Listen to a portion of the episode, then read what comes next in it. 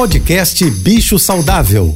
Fique agora com dicas e informações para melhorar a vida do seu pet com a veterinária Rita Erickson, mestre em comportamento animal.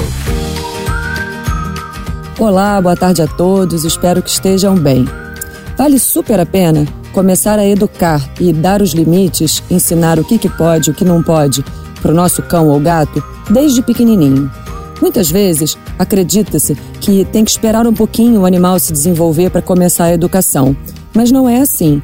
A primeira infância deles, bem cedinho, já com duas, três semanas de vida, é uma fase muito sensível para o desenvolvimento do cão e do gato.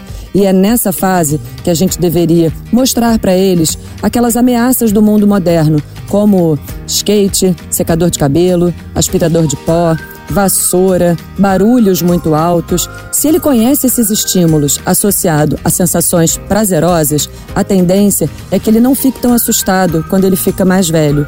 Dessa forma, a gente previne problemas comportamentais. E essa é a campanha dessa semana. Prevenir é sempre melhor do que remediar, inclusive no que diz respeito às questões comportamentais.